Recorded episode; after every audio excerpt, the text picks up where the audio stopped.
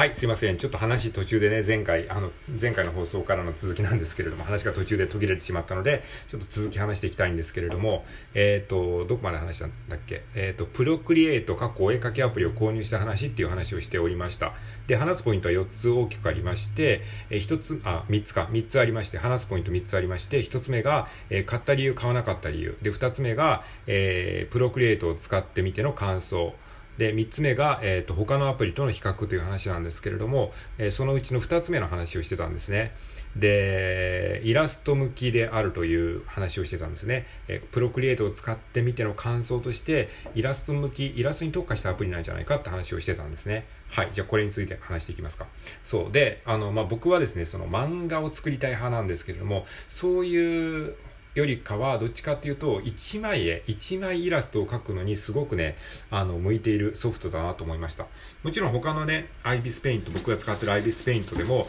イラストは全然描けるんですけどもそのやっぱり得意不得意っていうのがあるじゃないですか。向き不向きっていうのがあるので1枚絵イラストだけを本格的に描きたいんだったら圧倒的にプロクリエイトの方がいろいろとやりやすいんですよね。本当に細かな操作面なんですけれども他のアプリでももちろんできるんだけどもちょっとしたその操作のストレスっていうかその、えー、まあそのなんだろうな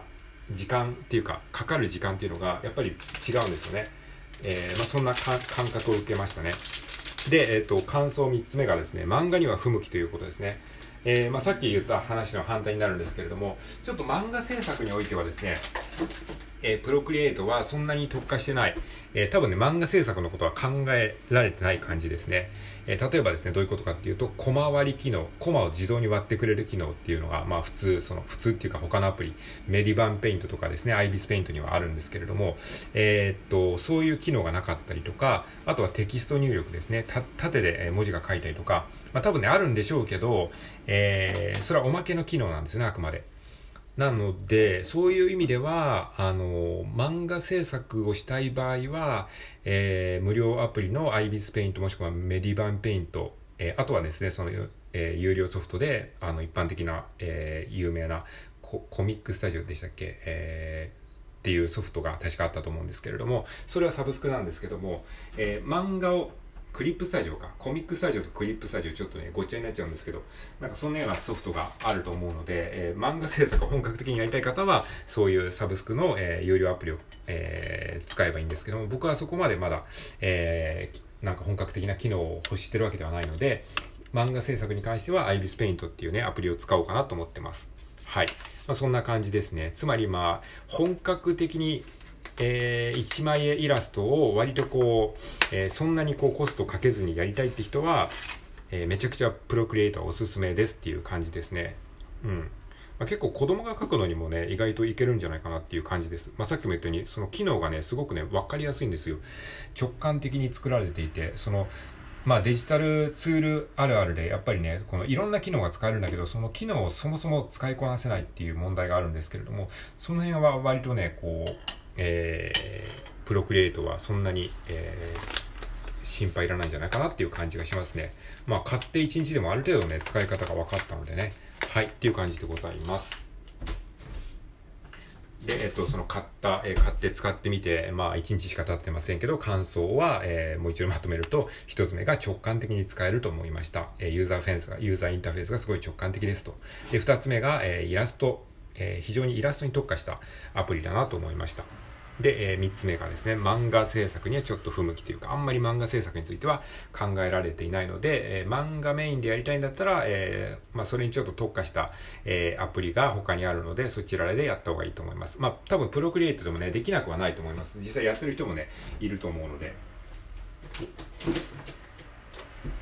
ただまあ、それに特化した機能は少ないですよっていう話ですね。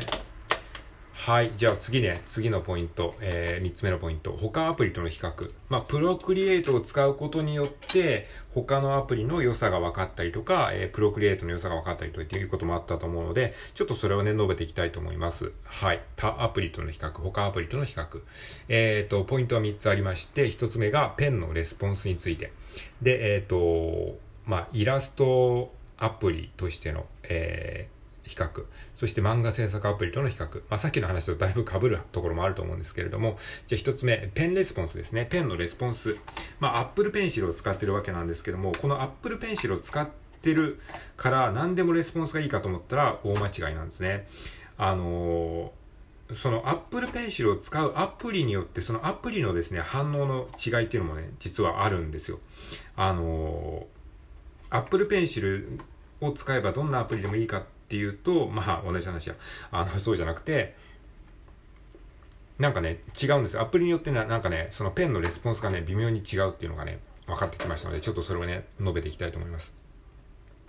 えっ、ー、と、まあ、ペンのレスポンスがね、僕が使ってきたアプリの中で一番いいの、いいと思ってるのが、GoodNote 5っていうね、ノートアプリですね。ちょっとこれお絵かきアプリの話とは少し話がずれるんですけども、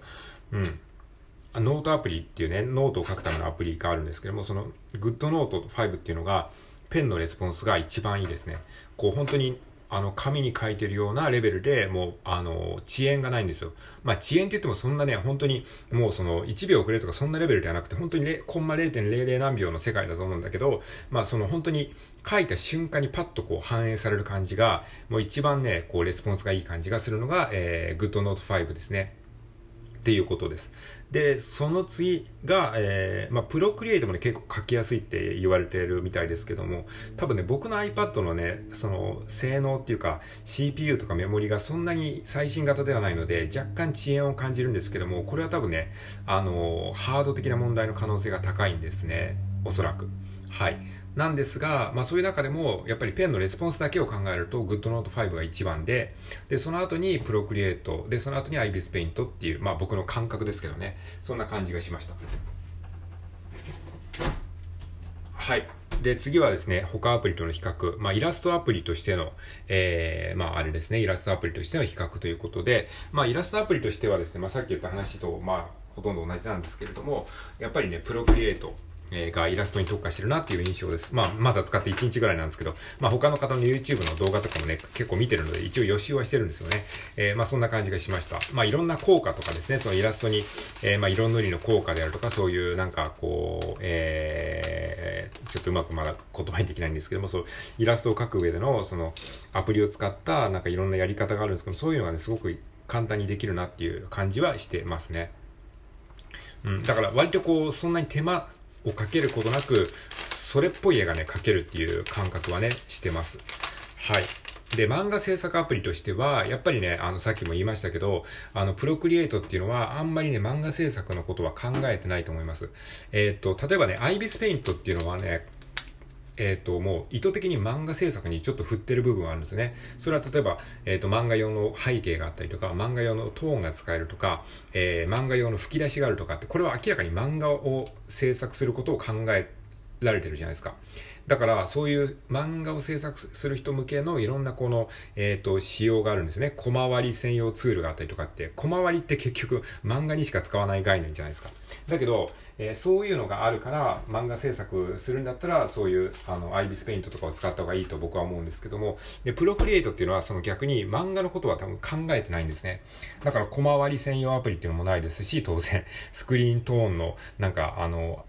アイテムとかもないし、で、文字入れツールっていうのはあるんだけど、これは別に漫画のためにやってるわけではないと思うんですね。まあ当たり前ですけど、えー、普通に文字入れることありますよね。だからそう、そういうのを自分なりにカスタマイズして漫画用に使うっていう感じなので、なので、えー、漫画制作を中心にやりたい人にとっては、ちょっとね、やりづらいなっていう印象はあります。ただね、やっぱり絵は描きやすいので、そのどっちを重視するかですね。イラストを描く、えー、ついでに漫画を描くみたいな、そういうような、えっ、ー、と、目的がある人は、プロクリエイトをメインにした方がいいと思うんですけども、僕はね、どっちかというとそうではないんですね。僕はやっぱり漫画を描きたいっていうか、その、まあ、セリフのフォントに凝りたいとか、まあ、その漫画っぽいセリフのフォントっていうのがあるんですね。そのフォントがですね、漫画っぽくないだけで漫画っぽくなくなっちゃったりとか、えー、そういうのがあったりとか、あと小回りね、小回りの、えー、サクッと小回りをする、えー、機能とかっていうのも、やっぱりこの漫画制作っていうことを考えると、えー、それに特化したアプリの方がやりやすいっていうのがあるので、えー、漫画を描くときは僕はね、やっぱりアイビスペイントをね、ちょっと使っていきたいなっていうふうにね、この他のソフトを使って改めてね、あの、今まで使ってたアプリの良さも確認できたので、まあその、どっちかに全振りするというよりかは、えっ、と、これからはちょっとね、その、IBIS Paint と、えー、Procreate っていう2つのソフトをそれぞれの用途に分けてね、使っていきたいと思いました。うん。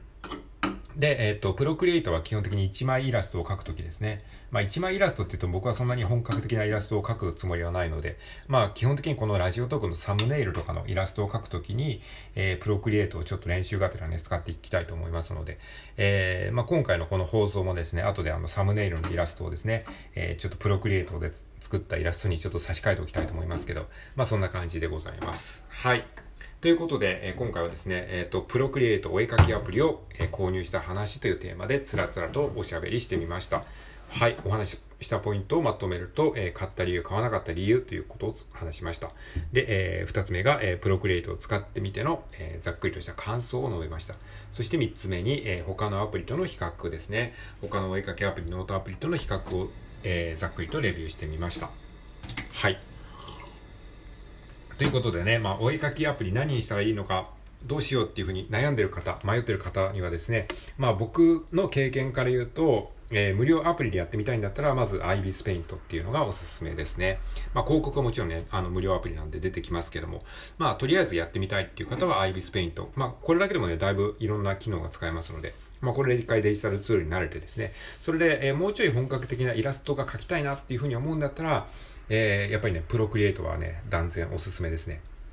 うん。まあいろんな人が実はお勧めしてるというのもあるし、僕も使ってみてね、あの、確かにいいソフトだなと思ったので、まあそんな感じでございます。はい。えー、なので、ちょっとね、お絵かきやってみたいなっていう方、え、に参考になればいいかなというふうに思います。はい。ということで、今回は以上です。えー、最後まで聞いてくれてありがとうございました。それでは今日も良い一日を過ごしていきましょう。さようなら。